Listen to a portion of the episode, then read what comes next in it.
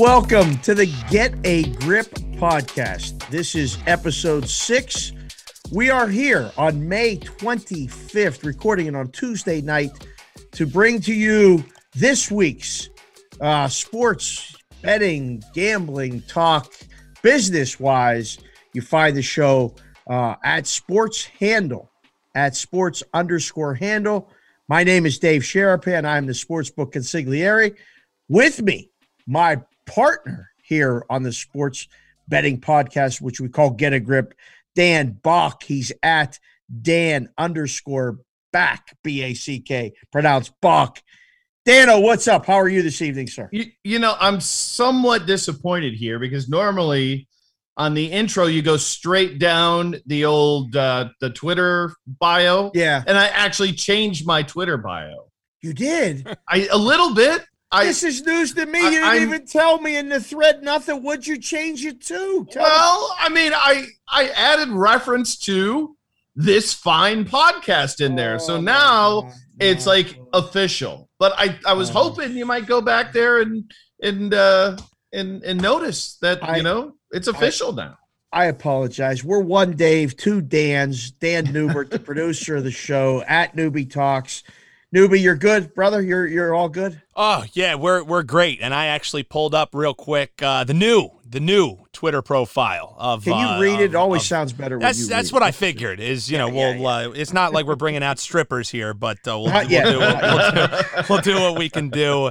Uh, Dan Back, Roto Grinders Director of Media, DFS player DB seven three zero, a partner at Better Collective Tennessee, RotoGrinders.com, ScoresAndOdds.com, the co-host of Get a Grip at SportsHandle.com. Ooh sizzle. How'd you fit all that shit in there, man? Yeah. That's a that's some good work. There there is no characters left. There's a lot of the little at symbols. Um, yeah, yeah, yeah. You know, Tennessee is TN. Uh, yeah, I abbreviate oh. everywhere I could, but I had to fit this in now because I feel like we're getting some momentum. People yeah, are enjoying the yeah. show, so uh, yeah. And today That's should be good. a good one, man. Like, we yeah, we got stuff to talk about we got a couple good things to talk about. We're gonna we're gonna mention this uh, Joey Knish, Dave Portnoy beef, uh, Barstool Sportsbook. We have audio clips. We're gonna discuss that. That was the talk of the town, um, both on social media and on Sports Handle. Uh, Jeff Edelstein wrote an article about it that you can go on and he he did a good job with it. Did a like, great job. he did a great job with that uh who's to blame from least to worst and you know to for all of it. So it was very good. I mean you got to go back and find that article. I thought did what did you take away from his article dan? Well i mean i just know that in, in the world of journalism and especially commentary and i think you know, Jeff is a little bit different. He gives a lot of commentary rather than As just kind writing. of straight news. Yeah. But it's it's hard to write a story about a situation regarding two people and neither of them will talk to you or give you quotes. Yeah. Like that's really difficult to do, but he did it. He did it well. He did it entertaining and you know we're going to talk about maybe a, a, couple quotes of his own in yes. there that i found interesting but uh, really good work. And again like if you found this podcast maybe you found it through sports handle. If you didn't check it out because everything we kind of talk about they're usually dive really deep and just amazing reporting and, and, commentary and the site itself is is phenomenal. So huge huge shout out, shout out to smiley and the crew. They they yep. crush it over there. Yeah that smiley references uh, at brett smiley on twitter he's uh, the executive uh, editor in chief uh, of the site and he proofreads he adds different uh, movie scenes different things in there there's a couple good ones on there so um, that'll be the first thing we discuss. The second thing we discuss is this other thing that's kind of taken a little bit of a life of its own this betting on the NFL draft and ESPN uh, personality Doug Kezirian, you know, cashed a ticket for 300,000, multiple tickets, um, different ways he betted on a kiosk and all kinds of things. We'll just discuss that and how that happened and what the ramifications of it are for a couple different things. And then third thing on the list on the rundown is sharp betters. Do you need them? Do you want them? And how do you book them? we're going to kind of go back and forth a little bit with that. And then lastly, on the way out, we're hopefully going to get to uh, FanDuel signing a deal with the Associated Press to be the exclusive odds provider. Um, I don't know. we'll, we'll discuss that. Whether that's what that's good, bad, and different, I don't know. AP, Associated Press, does, does it mean anything? I don't know. We'll, we'll, we'll get to that in a minute. So that's the show. First thing out of the gate, Dan. Knish. I had Knish on my podcast, Cash Considerations. He's crazy. I mean, he's literally crazy. Um, but he's bets stuff that wins. Like he bets a lot of stuff, and it's mostly, you know, it ain't the main stuff. He ain't laying Lakers minus two, but he's picking some props. He's picking some, you know, first quarter totals, different things, winning more than he's losing. Dave Portnoy, by the way, runs Barstool. Um, he's everywhere on social media. And these two somehow, uh, you want to talk about a juxtaposition, a, a, a meeting? Like, this is weird that these two have somehow got on the same story platform, whatever. What was your first impression when you saw the stuff before reading Jeff's story? Well, I think before we do that, I think we should play the clips. Okay. So the audience Fair. can, you know, understand exactly what we're talking about if, right. if they they don't know the situation or haven't read the article. So okay. Uh, this is uh, we'll start with with Knish, Joey Knish. Uh, I don't really know him that well. I just know him from his Twitter personality, yeah. which uh, I always find entertaining. He's been on a he's not does you know betting shows here and there. I've seen him around, yep. and uh, I I just love people with personality, and it's something yeah, that's hard to find in the betting space in the fantasy space. So when you see them and you come across them, whoa, whoa, whoa! Uh, what are you saying? Guys don't have personality in this business. Hey, I don't know, man. I, I, they're, they're they're hard to find. They're oh, hard boy. to find. Okay, ones that I think can can hold up in front of a microphone and right. and entertain because I think okay. that's half the battle sometimes. so um so Knish, let's let's play him. This was on Twitter. He released this on Twitter, and this is uh regarding Barstool, where he of course was was betting at at the time. So fired up, newbie. Absolute disgrace. They can play up all they want. Barstool, oh, we're the people's sports book the people's loser sports book. The whole percentage is 80% because they're fraudulently betting with so many people, but they can't pay out a couple of winners. Yeah, because the student not a real stoolie unless you're betting the can't lose parlay, which is 0 65 in the last 65 days. But oh, now we can't bet it because you won a few bets. Absolute disgrace. Dave, Big Cat, all of them. Frauds, shills, every single one. Barstool Sportsbook disgrace. Go bet somewhere else. Wow. I mean, that's aggressive. That is uh, very aggressive. And, and, basically, yeah. that this is in response to them, to him getting a uh, notice from Barstool that um, that that basically said you're not allowed to play here anymore. Do we have the exact characterization of how they phrase that too in that in that message? Um, in in the written message or in the written message, Portnoy said. Um, it's there's a reference to it on the on the story on Sports Handle, and if you go back on Knish's uh, Twitter handle, which is at Joey Knish, uh, K N I S H, you can find it on there. He posted he posted the letter. He went on that rant. I mean, he had his own emergency press conference in Dave Portnoy style. I mean, you take on the Stoolies, you take on Portnoy, you take on the world. Well, and here's what it was: is they labeled him as a player with non-recreational tendencies by yes. Barstool. Yes. So that was that was an interesting characterization of of a of a sports better. So um it, Portnoy, he does his own podcast. He probably does like five of them a week or whatnot. Yeah. But I think he's got his own The Dave Portnoy podcast. And we ripped this clip from that show eh, where he addresses this situation with the co-host. So, mm-hmm. uh, newbie, this is uh, Portnoy uh, responding to Joey Knish. These promos that are meant to give players great odds, but then there's a group of people who use those odds can bet them both ways, multiple accounts, things of that nature They guarantee you win. Not illegal, theoretically, illegal with terms and conditions of what we say, but that's how you go bankrupt, allowing that type of behavior. And so this I mean, for the listeners that uh, they're not watching, that dance like Shay, he's turning, he's leaning, shucking and jiving left and right. Like, where do you leave that? Where do you come with now? What are you saying?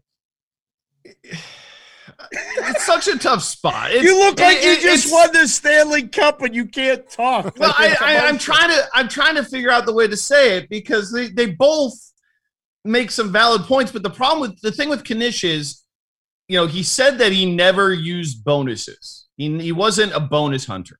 Okay? okay. He wasn't a guy who, um, you know, excessively used them, only used them. In the book, we called them bonus horse. Just okay, bonus was, horse. Was, I like yes, that because he, they just went to book to book yeah. to book to book, or you signed up and got the bonus, then your cousin signed up and got the bonus. You created fake IDs to get the bonus.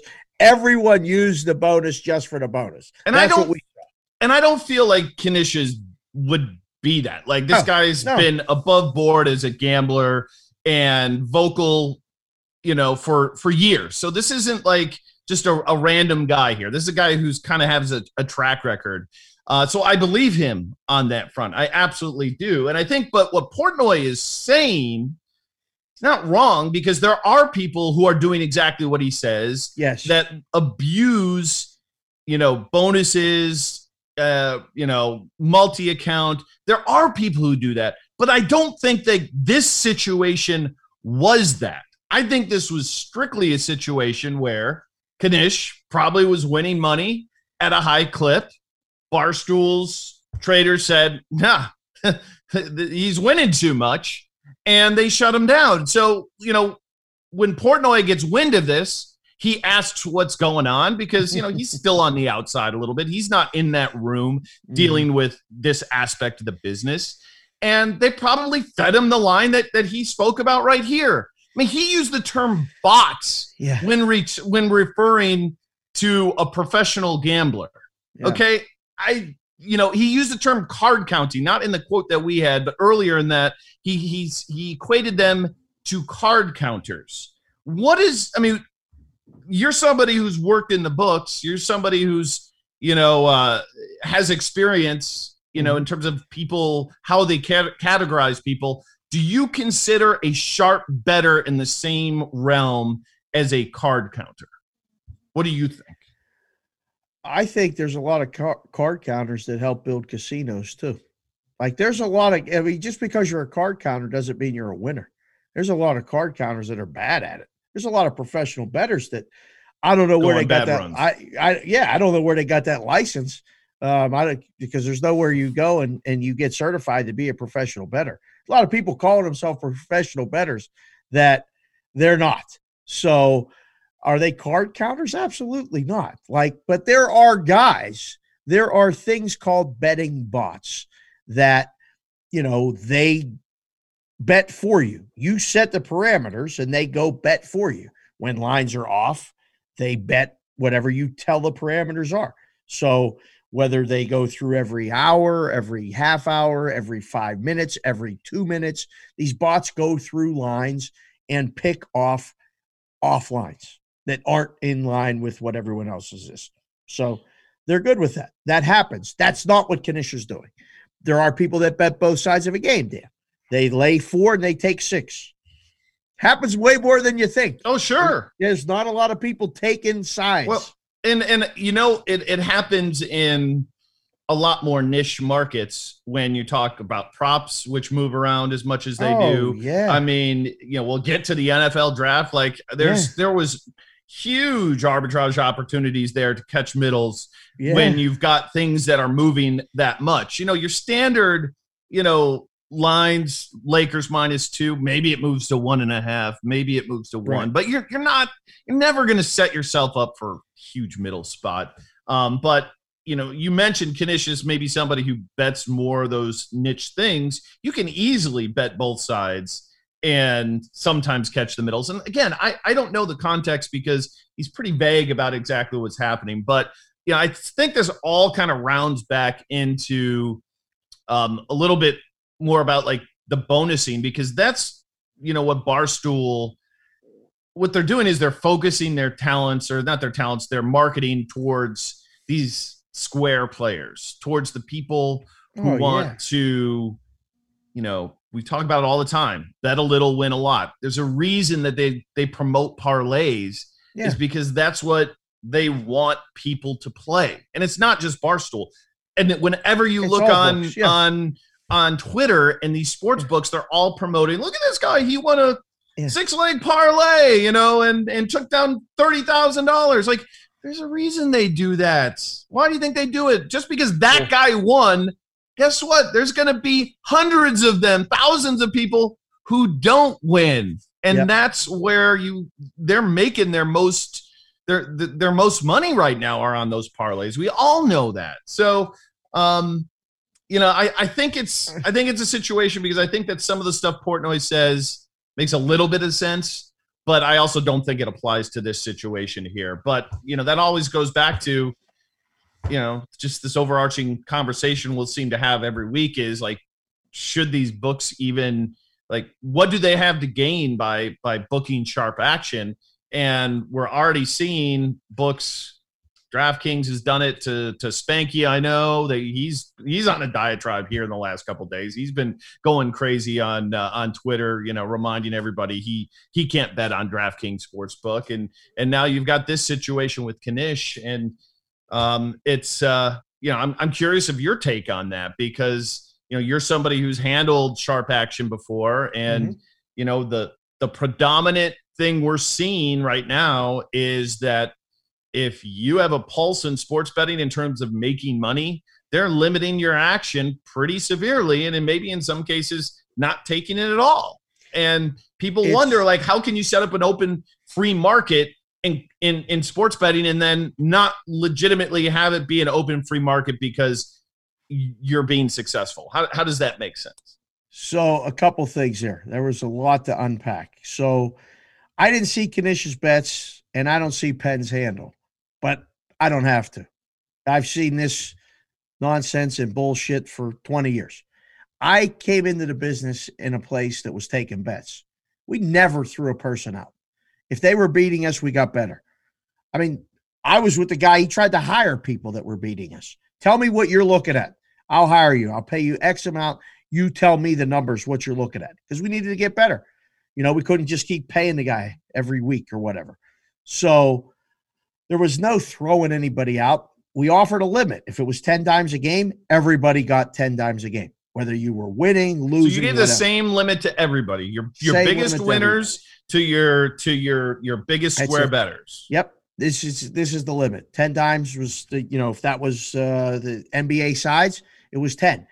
If you wanted 50, we tried to accommodate you in every way we could. We maybe took, you know, 25 and said, listen, we can take 25 at that number. We may move the number a point. Do you want it for the second bet? You can get the whole 50, but we got to move it once, you know, or you know, do you want to split it on a money line? Like we would uh, we would look for reasons to take a bet, not look for reasons to not take a bet. That's the difference. All right, that's what the business has become now. You can't allow that because a lot of times they're better than the book. They're definitely better than people booking these games and stuff from places that don't understand the American bookmaking ways of doing business. It's just a different way of life. So, but the technology is better the wise guys, the sharp guys, whomever they are, I mean, they do have betting bots. Well, there's no betting bots, booking bots that that balance bounce. You know, when a, you get so much, there's auto line moving software where now everything's automated. Well, look at the way the stock market's being traded. There used to be guys holding up tickets on the stock market, trading, had to get a buyer or seller, this or that. Now everything's automated. Well, that's what they're turning bookmaking into, and it's not. It's different. So but there's bots and people that are I used to call them I used to call them the cleaning crew. When a number was off and you know account number 57859, bet it. I just knew whatever he would take, whatever limit we gave him, whether it was a $100, a nickel, a dime, whatever it was, when he bet it, my line was off because I called him the cleaning crew. He cleaned up my boards. He probably won more than he lost, but I never threw him out. He was doing me a service. I had to watch everything in the book. I never just watched one thing. Betters get to watch one thing. You get to watch NBA. That's it. So I call them the cleaning crew, the board washers, you know, they're referred to. They're not perceived as good, good. Um, no one likes them in the book. They're they're they're jagoffs, they're this or that, but they help you. You have to use them for what it is. Now, who determines who's recreational versus who's professional? That's a great question, right? That, that is a great question. Yeah. And and and I'll and I'll stand by this too. Like if you want to look at Joey Knish and say you're a we view you as a professional better and we don't want to offer you bonuses, I have zero problem with that. I think right. that these books you probably should be you know more conservative than they are in a lot of cases. With the bonus with the odds boosts and stuff that they give out to to customers out there. Now, they're you know, if you're a successful better, you don't you probably shouldn't be getting those sort of promotional opportunities because you don't need it. Those are built for clearly to, you know, retain customers who they view are not very successful to keep them betting. I get it from the business aspect. I understand what they're doing, but they also should have the right to say, "Nah, you've you've done enough. You've won enough using these bonuses, or you don't need to use these bonuses. I don't have any problem with that. But to limit or throw a guy out because you view him as a non recreational better, and again, this is coming from Knish that this is what happened. That to me is a little bit too far of a of a oh, bridge too to, big of to a go. jump. Yeah, yeah way, too, way big. too big of a way jump. too big. And you want to say no bonuses, fine. I'm yeah. with you. You have every right in the world to to pull back a marketing mechanism for a particular customer. Zero qualms with that, but I'm not sure that's exactly what happened based on what we're hearing from his side. No, and again, I don't know specifics, so I can't speak for this specific case, but I know I've seen it for years. I mean, guys beating you, you know, he gets thrown out. He's beating you to a number. I mean, he he's just he's beating the closing line. This closing line value, CLV. Everybody talks about it. It doesn't guarantee you win. No. It gives you the best success. It you know likely to win. But I was working with guys that would just print this closing line value report and go, well, this guy beat eight, eight of his last ten bets. He beat the closing line. Put him in the sharp category. Well, did he win? Well, no, he went three and seven, but he beat the closing line. Well, he's losing. Like, why would you limit him? We need him to keep playing. He thinks he knows something. So, my perception of Sharp is very different than what is going on in the world now. I say it all the time nobody knows shit, even the Sharp guys. The bookmakers, nobody knows shit. Put the line up, book the bets. I mean, and I would book it. I booked them all all these people in the media, all these people like that, you know, bet offshore. I probably booked them all. It's fine. I had guys that won. The real OGs, the real guys that win, nobody knows their name. They're ghosts.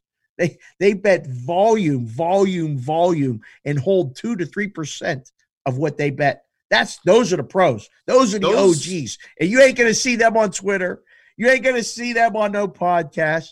I don't I know them all um, at least well, the ones that have been in Vegas, and they ain't saying a goddamn word, Dana. Well, and this is interesting because there was a line in in again, this gets back to Jeff being a great writer and and kudos uh Alfonso uh Straffon who yeah. follow him on Twitter, a great follow. He's the best. Ton, yep. Tons of good stuff that he puts out there. And he had a tweet today about this, and, and uh, I found it interesting because I don't know that I really agree because uh, yeah, I, I'd mentioned this before, but this is the quote. He said, this is from Jeff's article, speaking about himself. Listen, I'm not a pro gambler. I'm not a pro sports better, but I certainly do not look at my betting and DFS play as recreation.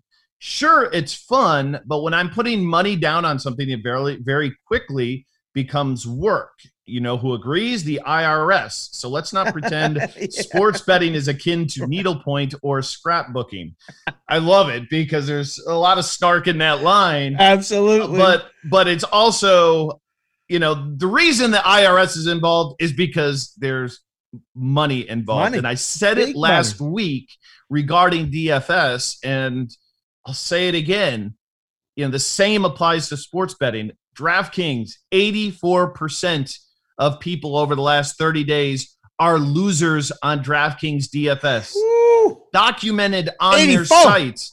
84% are documented losers in terms of profitability playing DFS on their site. The the over half of the winners are the top 1%. But here's the deal. This this has been the, the trend for 11 years in DFS. and you know what? DFS is still growing. It's it's not it's it's not it's not dying. And the reason that is it's because it is entertainment and recreation to the majority of people who play it. And the same applies to sports betting. And that's why parlays are so damn popular yep. is because they view it as a lottery ticket. I, yep. I I'll do a 15 team parlay for five bucks. Maybe I'll win a hundred K. You know, right. but it's five bucks to them. They don't yep. they don't they don't view it as that. And nope. even people who are betting a hundred dollars a game, most of these guys, it gives them a sweat for the night. Absolutely. You know, they, most of these people who are are buying picks, they're not buying because they even want to. They feel like oh, this this pick is going to make me a winner. It's because they don't want to do the work. Oh. Like he says, that's the whole thing. It's like sure. uh, it, we'll, very quickly becomes top, work. I yeah, don't want to do work. I'd well, rather have somebody who's more informed give me an informed opinion that that and I, when I say more informed, I'm not saying they're the best sports better, but they might be more informed than the people who are maybe. making the pick themselves. Maybe, maybe, maybe. but that's the point I'm trying to make is they don't want to do the work. And that no. is the majority. That is the 90% plus who Easy. are who are, who are betting. Maybe yeah. 95% of the people yeah. who are betting. So, you know, you yes, I the, we'll the, do it. We'll do a tout uh, okay week you know service. We'll we'll do a tout episode where we talk okay. about touts and buying picks and what it is. I've said it for years. You buy picks. You know, a lot of people buy picks because – they need someone to blame when they lose, and they definitely don't want to do the work on their own. There's, I mean, and, and that's, that's, that's really well those said. are both reasons why that you know people still buy picks. I mean, this goes back, you know, to going to the track when I was a little kid. I saw this guy holding up a tip sheet. I mean, he literally had a two dollar tip sheet. He was he picked the races, and the guy I went with was like, "That guy don't know shit." Well, you're right. Nobody knows shit, and I've been saying it for years. So, hundred percent, even with the newbie mush, you cannot take people down and and you know stop them from doing parlays if they want to do parlays. But the problem is, and I'm not here to defend the books. I'm not. There's no sympathy for the books, but they make these snap judgments that you're recreational and I'm professional based on three bets, sometimes five. Or I got lucky. I went on a heater.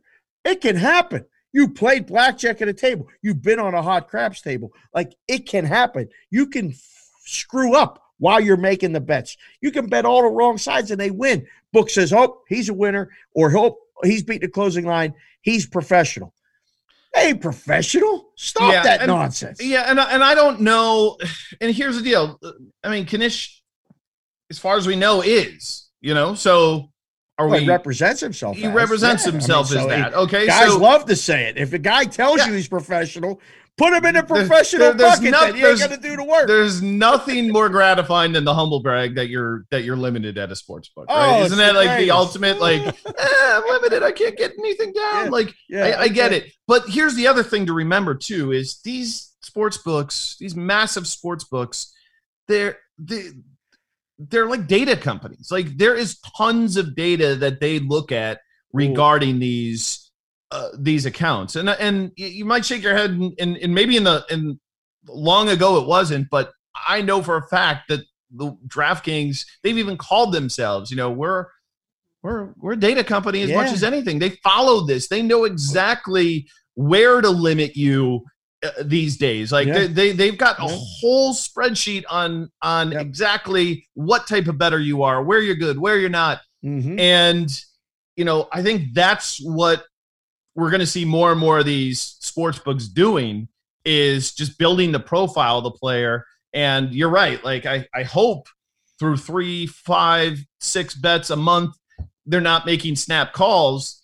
But oh. over the course of a year or so, six months, you should have a pretty good idea of what type of customer a person is, right? I mean, don't I I know fair? for a fact that uh, um my guys at Circa, I you know because you you can set up as many profiles as you want. Sure. There's two. There's a limit and there's above limit. That's all they got. That's it. I mean, it's pretty simple. You give everybody the limit, and then you give the guys that really play and that want and, and talk to you. Circa's such an outlier, though. You know that. it is. Like they're know, not booking what FanDuel and DraftKings are booking in, across the country. No, they should be. They should they, be, but they're they, not. You know, I mean, it could be. Like that's what I booked offshore. Like we were booking gigantic numbers because we were taking it from everywhere across the world. The volume game balances out. Everybody's laying 110. Well, now they're laying 114, 117, and all this bullshit. I mean, its prices are getting better. Yeah. So um, yeah, it's it's crazy, and, and, and that's a good story. Go read Jeff's story. It, There's a it, lot of, and it's honestly, I just love the drama. You know, oh, it's I, the best. It, oh. Like, uh, you know, here, here no there, like whatever side you want to take. Yeah, it's like the Brooks Koepka, uh, Bryson DeChambeau thing. Like the more, the more rivalry and drama we have, the better it is for us to do content it's, like this. It's so. personality. That's for it sure. is. personality. Whether yeah. you guys are the jag off or not, it's for you to determine. Quick but, question: yeah. Do you think?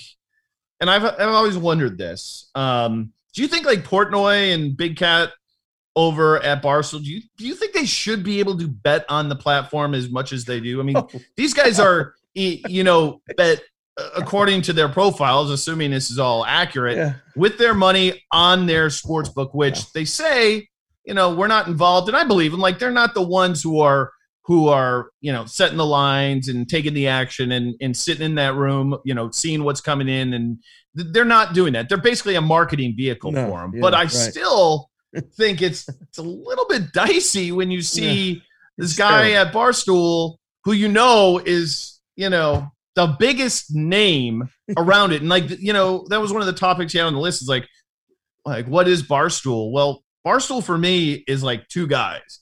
It's Portnoy and it's Big Cat. Yeah. And you know, I Dan think and Dave, by the way. That's yeah, Dan and Dave. Dan and Dave. And I, and I think like that that move by Penn was brilliant, especially for the price tag, considering all the stuff that we've seen. Yes. A brilliant play for them. It got them exactly what they wanted. It got them name recognition. They needed that. But I also wonder, like, at some point in time, those guys could just be like, hey, I made 15 million, whatever, huge multi-million. Do- they might just yeah. once they go, then what do you have? And I know that they've got like a, a, a large um you know podcast network and lots yeah, of, of yeah, other personalities. Right, but let's right. face it those two guys drive everything. that ship. Yeah. And if they go that what happens to the rest of it? And even Portnoy he can say oh i'm not going anywhere. I am penn. You know he's so entertaining. Like i i think he is yeah. a genius at what he does yep. but he's also uh, can just be like, I'm gonna go move to uh, Barbados. See you later. Curacao. Got a yacht, you know. Curacao's nice, yeah yeah like see and and then what happens and and yeah I, I feel like that's a big risk for that brand is does it have uh. long-term staying power beyond you know a 45 year old who's worth a hundred million dollars or whatever and, and, doesn't need to to continue the grind like this mm, that's a good question so, i would say I, I would say that the the bet there is no but you know, I mean, I don't know how long this whole business sustains the way it is right now. Three to five years yeah. for the whole business. There's going to be three books standing. I don't even know if Barstool's going to be one of them. But I, I think we'll it gave it gave Penn a chance to be that book. Yes. So yeah. I, I still think it was like the right move for everybody involved. Oh, but that's like my big like long term question yeah. with them as a brand is like, you know, I, I, is Barstool a thing beyond those two guys? And from my perspective, um, I think it's it'll it'll drop pretty far when that day comes where I, they decide to walk away. He did his 40th birthday party here in Vegas and was at the Cosmo. And uh, between him and McAfee, they were at my window betting. Um, pretty drunk and just having a blast. And then, you know, we had a guy come into the casino that day, never forget it, with a gun. He was he shot someone in a bus outside. The whole casino had to be cleared, and I never saw them again because um, they went their separate ways. We went our separate ways through the catacombs of the of the casino. And once they opened it back up, who knows where they ended up? And I ended up punching out, and I was never there again. I mean, till the next day. And oh, okay, totally. Not. Yeah. I thought I no, thought no, the, no. the like, gunman was, was it. That was no, it. You're like, I'm out of here. They got no him. more. well, no, everybody was pretty shook up, and I was yeah, like, I got to sure. go. I got to go home. Yeah my you know my phone was dead nobody can get in touch with me and my wife was panicking so i'm like i'm out um, but yeah it was fun and while it lasted they were so drunk and they didn't have game numbers and i was like listen i know who you guys are like i don't care. You guys got to have your game numbers. You got to you got to oh, come to the window. to oh i buried them. It was great. I i i big time them in my book. Like it was awesome. So that was fun. All right speaking of big time here's a here's another story that we got to address. Um, espn personality friend of mine, Doug Kezirian, hit a draft bet for 300K. 300,000 on a three about 3,000 plus bet too. Yeah. Probably total 3750. The story appeared both Darren Rovell wrote a story uh, that appeared on the Action Network and um, my buddy Todd Dewey, re- re- sports gambling reporter at the Review Journal, also wrote a story about it and it appeared there. So basically, what was your takeaway from what you read? Because there's been a little bit of question about both the bet, the odds, the way it went down. Should Dougie even be making the bets and all these different things? Like, what did you take away from it? Because I know I'm really close to the situation here. So I want yeah. to hear your take, what you saw and read from Florida first. Yeah, first off, like, congrats, Doug. Like, that's an awesome, that's an awesome hit and you know i think it's pretty it, it, it's pretty cool to see somebody who talks about sports betting every single day living it out there in las vegas and you know having this kind of massive situation which was played exactly how somebody who you know is talking about sports betting should bet it you know this wasn't this wasn't a lucky 10 team parlay that that hit for for for you know 300k. This was looking at the boards, talking to smart people, and taking advantage of a situation that the sports book had out there. Basically, what happened was he bet on a safety for Georgia um, at 100 to 1 to be the first safety off the board. Well, here's the catch is pretty much every other sports book out there had this safety. His name was Campbell from uh, again from Georgia, and he was listed as a uh, cornerback on most of these other sports books. So he wasn't showing up on you know first safety drafted in most of the other books, but BetMGM had him listed as a safety. And the interesting thing is because people are, are are saying like, oh, he got an inside scoop from somebody in the NFL, and that is you know, bad integrity here. He shouldn't have been able to make that bet. But if you read the story, it wasn't Adam Schefter tipping him off. I think if it was somebody within ESPN who tipped him off and said, "Hey, we're recover- we're, we're covering this, and I'm telling you, this Campbell guy, he's going to be first off the board." I think there would be a larger argument to be had about like how ethical is this because he's leveraging these contacts who are reporters within the company that he works for. I still don't think there's anything wrong with it, but I would have understood the argument. But according to the article, he got a tip from a professional better about this who said, you know what? This kid's stock is rising. His draft position opened at what, 60 and a half? It's down to 46. Like there's a chance that this guy could be the first safety off the board. And certainly has much better than 100 to 1 odds of it happening. So this is where it's interesting is I say like he's a smart guy. he knew he couldn't go and make a 10 grand bet on this, you know, straight out. So what did he do, Dave? Middle of the night, went to the kiosks, bet multiple times, bet under a certain amount that wouldn't trigger people to recognize, like, hey, what's happening here? And he got more money down on it than probably most people expected. So, you know, kudos to him. He found the, the quote unquote loophole. And it wasn't even a loophole, it was just the way they categorized a player. Like, I think, if anything, the question should be would BetMGM if it wasn't Doug Kezirian, who's a national broadcaster on ESPN, would they avoided that bet saying it was a mistake on their part? I don't think they would because this is certainly a pretty like black and white thing. You either put somebody at a position or you don't. You know, this isn't mm-hmm. like a line came up bad. Like we've seen that happen FanDuel years ago where, you know, it, it was a live in-game bet and it was like minus they had like minus oh, 35 yeah. yeah yeah remember yeah, when that yeah. happened like it was clearly like a glitch in the system this was no glitch this was clearly the, the people who were setting those lines did not look close enough and right. left themselves to be vulnerable and he took advantage of it and it, it paid off handsomely so my only questions around it is a we saw Kezirian make 300k how much did the other pro better make and and I mean, we don't need to know who he is, right. but I'd be curious to know: did he take 300k from them in this in in this same bet? And if not, like, why would a pro better say, "Do this"? Um, I, I like this bet, but I'm not going to take it myself. Like, certainly, betters and media personalities, we all talk. Okay, we all talk. But if there's something I believe in that I'm telling a buddy, probably going to go and bet it myself. So I haven't heard one way or another how much this tipster to Kezirian made on this bet. I'd be very curious of that one um, as well. And then the other thing was would also have been a nice little add to the story if there were other bets that were made that didn't pan out. Because everybody loves to talk about their wins, nobody loves to talk about their losses. oh. yeah, yeah, I know. Shocking, shocking. Whoa. So I'm wondering, were there other tips that this guy had? Did he put heavy money down on on other prop plays uh, for the draft that didn't pan out. Just curious. I love to know that stuff. But all in all, congrats. I don't. He certainly didn't do anything wrong, and you know, I think kudos to the books for paying it out, and they probably learned a really hard lesson. Really hard lesson on that.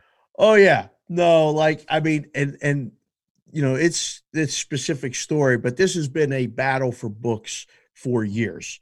Okay, this is what happens books cut their staff, you know, and you're undermanned. You you you leave kiosks betting open late because you hope people are you know firing bets, drunk, whatever. Like I mean, the books sure. are not innocent in any of this, and I again am not defending the books, but going under the radar late at night when the guy watching it is back east or in England because the BetMGM people turn it over from Vegas at about 10 p.m. People in the business know this. So you know if you bet after 10 p.m., you get the B team. You sometimes get the C team. So, you know, after midnight, guys taking a piss, guys sleeping at his desk, guys, whatever. The risk guy's not watching shit if he's even watching it at all. So you hum a bet through, boom, a ticket comes out. Hey, 200, 100 to 1, win 20 dimes. Perfect. Well, I'm going to do it again. Boom. Give him an opportunity to give him an opportunity to move the line. Okay. All right. Sure you are. Boom. Another one comes through. If the bet was made in the middle of the day, you go in, they say, all right, you get a nickel at 100 to 1, win 50,000. The next move is 50 to 1. Want to bet it again? Yeah, I'll bet it again because I know I've been pointed out to. I probably didn't see it myself. I had somebody tap me on the shoulder, but they let, let me know that the cornerback's listed in the safety position. He's very, very likely to be drafted first or second of this group because he's a quarterback, not a safety. Like we got to keep saying that. Don't that, that's not lost on anybody. The book put the cornerback in the safety thing. That's first error number one. Number two, you got to pay the people more to watch the lines because can't get missed. Every time you make a mistake, somebody finds it. Somebody finds it. So now during the middle of the day, 100 to 1 goes to 50 to 1. Do you want it again? Yes. Give me another nickel. Nickel's the limit. Perfect. You win 25,000. We go from 50 to 1 to 25 to 1. Do you want it again? You can bet it again. Uh, you know what? I'm going to hit it one more time. Yeah, give it to me again. All right, 50 wins, um, 12 5. So now you laid out 1,500. You did it in the bright ass middle of the day in front of everybody. Kudos to you. I tip my hat. You win 75. What is that? 80, 87 5. I pay you. I take your picture. I put it up on the wall in a good way. Instead, yes, you work the system. Yes, you got there. You go in the dark. You go cloak and dagger. You know, you sneak in there. You hum hum a bunch of tickets in, and then you know you tell the story. I don't know. I if it was me, I think I would have just been like, all right, I'm going to get paid. I'm good because you know, if you follow the people on Twitter that posted the story, a lot of people ask questions about would, would I have gotten paid because, or would they have used that well, error thing? Well, I, and I, it's interesting because they, they didn't, it sounded like they weren't, he didn't get paid right off the bat without question. There was, in it, they, they, they clarified the, the, the position eligibility here. So the question was, like you just said, like, okay, clearly they knew there's some sort of somewhat of a, a of a, a question here about the legitimacy of it. And was it because it was Doug, or was it because it's the right thing to do?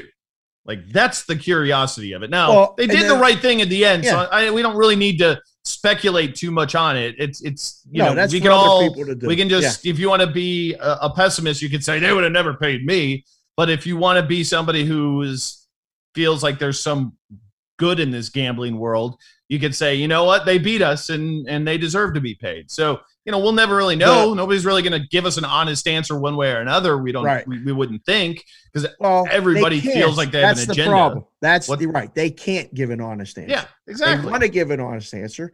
I know. I've been in those yeah, rooms. I've had those discussions, and you have to. I mean, I, if they would ask me, I would tell them, but the book doesn't want to say like, "Hey, you know, somebody probably lost their job over this. That's the reality of it. Somebody probably lost their job because they put the number in wrong or they didn't watch it or whatever. Well, here's the deal these numbers, and this is where it's like, I would be like, why do I lose a job?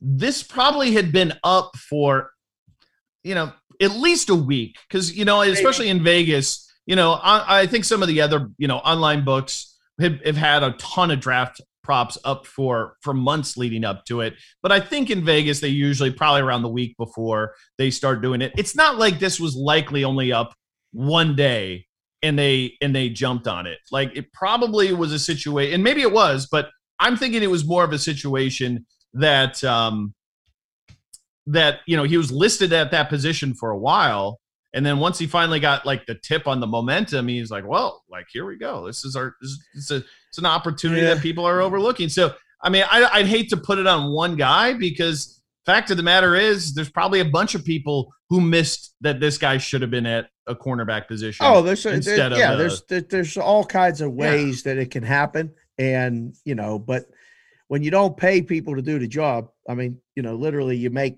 the same probably working at McDonald's that you do working in a risk room for certain companies. I mean, it's just fact. It's I've seen it. I've done it. It's not easy. It's a tough, bitter pill to swallow to go in there and handle billions of dollars and barely make a living. I mean, it's tough. But it's the, very, very tough. I'll, tell you the best thing we can learn from this is just how how soft the betting market is for the NFL draft. And oh, I, I think it's, it's one of my favorite I think it's changed forever, Dan. I think it's changed forever. There's going to be, it was always a sharp market and it always yeah. had books on the defensive. But this story is going to change it forever. In the race to put up more, I think you're going to see a pullback.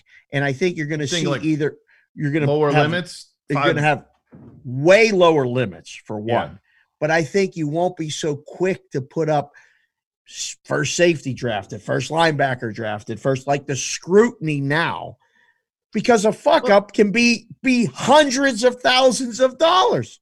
And not just that though is it just takes one fucking intern out there who's sitting in a in a meeting to hear something to to leak something out. and that can oh. that, you know oh. there and and you know that is a huge you know you people are saying well factor. you have that same risk with with injuries. Well, yeah, maybe to a point, but they still play the fucking game. At right. the end of the day, right? At the end of the day, like there's no game to be played. No it's like it's like we like this guy. He's not supposed to go until the third round, and we're the Raiders, and we're going to take him in round one. And yep. it don't matter. Yep. Don't matter who's on the board. We're taking this guy. So you know, I I think it's um I, I think the NFL draft is just such a soft market because the books they don't know. They literally, they literally they don't know. And shit. people nobody. always talk about like odds movement, this and that. Oh. They don't know that oh. much. If they did, they wouldn't have been putting Mac Jones at at at at, at his odds to be drafted by time. San Francisco.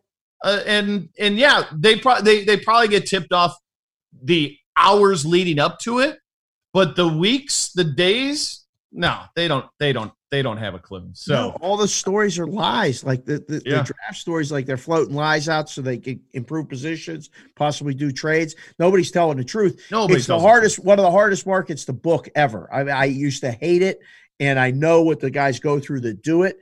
But I mean, yeah, no, kudos to Dougie hat tip. Like he, I yeah, mean, awesome. He, he, saw it, big hit. It's great. Um, you know, and I told him, you know, stakes on him next time we go out to eat. I mean, 100%. I'll so. tag along for that one. All right. Uh, last thing, real quick. Yeah. FanDuel signs a deal with the Associated Press to be the exclusive odds provider. Um, big deal? No deal? Like, does that matter in the scheme of things at all? Or is it just another case of like, we're going to control the message, we're going to be pasted on everything. Let's go get the AP and be the exclusive. And I use the air quotes exclusive uh, odds provider. Yeah, I mean, I, think it's I think it's fine. I mean, it's a marketing deal for FanDuel.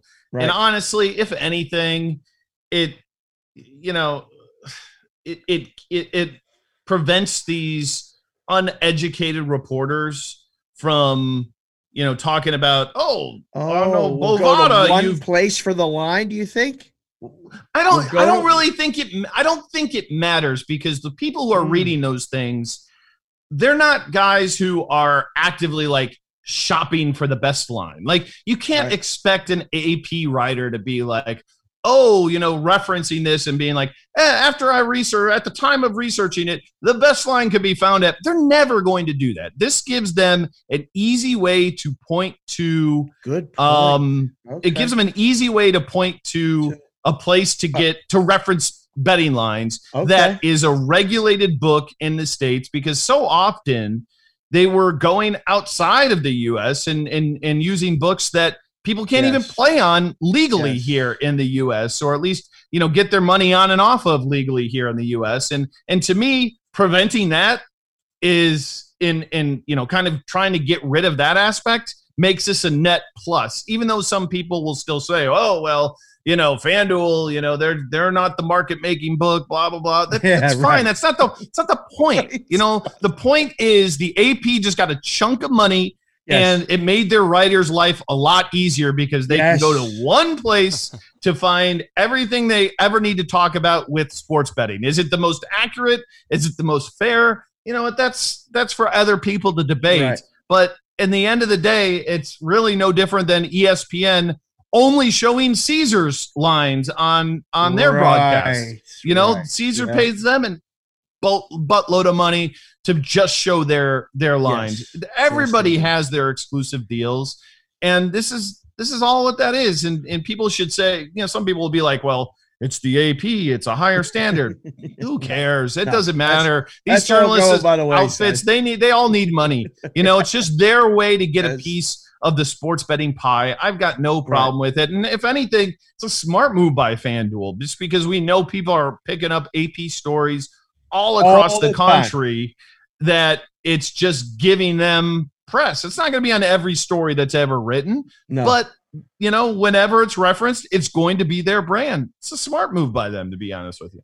It is a smart move, and I like the way you said it. Where I think it'll help kind of rein in the uneducated or the uninformed. Yep. You know, it'll have a, a, a little more uniformity because I remember being in college and studying AP style and having to refer to the AP handbook and saying, oh my God, this is the way this needs to be referred to and spelled. And now we can go to one place at least, you know, the the ones that know, know. Like they'll well, be able to go find the lines. You but, just summed up exactly why. And if you notice, I've got the old Ohio University shirt going here yeah, today. I see that. Um, it's why I didn't go into journalism, or I, I started into journalism there, and then I saw, oh my god, AP style book. Like, yeah. screw that. I'm yeah. just going to be communications. I'm moving to communications, and I don't have to worry about all that junk that these true journalists have to do. And uh, it's worked out well for me. I mean, that was one of the best decisions I've ever made because you're right. Um, you know, they're they've you know they're writing about a lot of different things. And believe me, like if they're writing a story about sports betting in general, uh, I think that they can probably talk about you know different books or whatnot. But I think this is really just a you know low hanging fruit type of of course deal. You know, yeah. for for people like you said who don't know much about betting. All right. Exclusive too. I like that. It's exclusive, so nobody yeah. else can provide the odds. Like no one's going to provide the odds. That's fantastic. There's so much.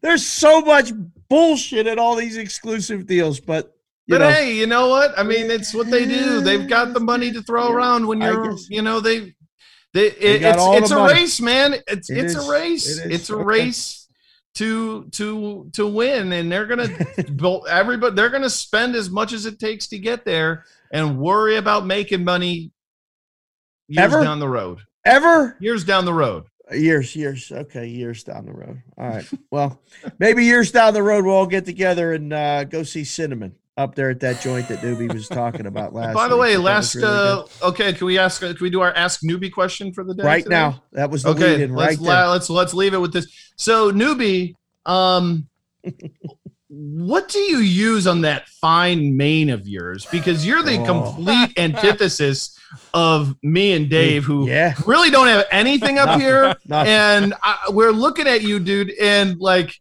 Oh, those amazing. locks are something else. Like I I would give anything one day to have hair like that. One day, anything. One day. Uh, um, this you guys are gonna hate me for this. I I like wash it like twice a week. Just you know, shampoo, conditioner. It's it's all natural. Uh, my my everybody in my family says they fucking hate me because they all say you got all of the good genes in the whole entire family, and it's and it's all in my hair. It's not in my brain. It's it's oh, nowhere. It's in, in your my, voice and in your hair. That's, that's it. it. That's like, it. It, it. was the you neck got up. Two really good was, things going for it was, you. It was the neck up. Everything else was fucked. But uh, uh but yeah, I, I carry great. the locks for all the boys here on oh, the on the uh, Get a podcast before before we let you go, newbie, uh, before we sign off, What's tell up? everybody about the uh, lacrosse thing. The for for the listeners, uh, newbie got a little bit of a new gig, side yeah, gig. Yeah. Go ahead. So, what do you got? Uh, no, I appreciate that, Dave, sharing it with the uh, Get a Grip podcast listeners as they're betters, they're fans of betting. Um, I got reached out to by the Premier Lacrosse League, which is uh, they're in their third season now. Uh, they are the professional lacrosse league, and there's there's MLL, there's NLL. I personally think the PLL is doing it the best, and I'm going to be doing a new podcast called Bet on Lacrosse that is uh, all about professional lacrosse through a sports betting prism, and I uh, I love it. I learn from you guys, and then I just take the information you have, slap lacrosse on top of it, and boom, people uh, people love it. But no, I, I'm uh, I'm looking forward to it. It's going to be an a, awesome experience. So I appreciate you letting me say that, man. Hey, and you know what? People might scoff at that. Listen, freaking ping pong did like 10 million in, uh, yeah. in Colorado hey, this last month yeah. in April. So if ping pong can get there, there's no saying that that lacrosse hey, isn't going to be I'll, the next niche sport to get there. I'll tell you what, Dan, the tickets cash all the same, and all the money's green, right. no matter what. well That's said. it. That's perfect. Well That's a perfect way to end this show. Um, whether it's NFL draft, lacrosse, um, you know, ping pong. It's Don't all call it table pong, anything. Yeah, the, it, whatever it is, they all cash. So we're gonna cash the ticket right now. We're gonna sign off for the show. He's the producer, Dan Newbert at Newbie Talks on Twitter. Um, the executive producer of the show, Brett Smiley. uh, is also on at sports underscore handle. My co-host tonight, Dan Bach, is at Dan underscore back, B-A-C-K, pronounced Bach. New Twitter bio. Go follow him on Twitter. I am the Sportsbook consigliere. Thank you for listening to the Get a Grip podcast, episode six. We'll talk to you guys next week. Hey!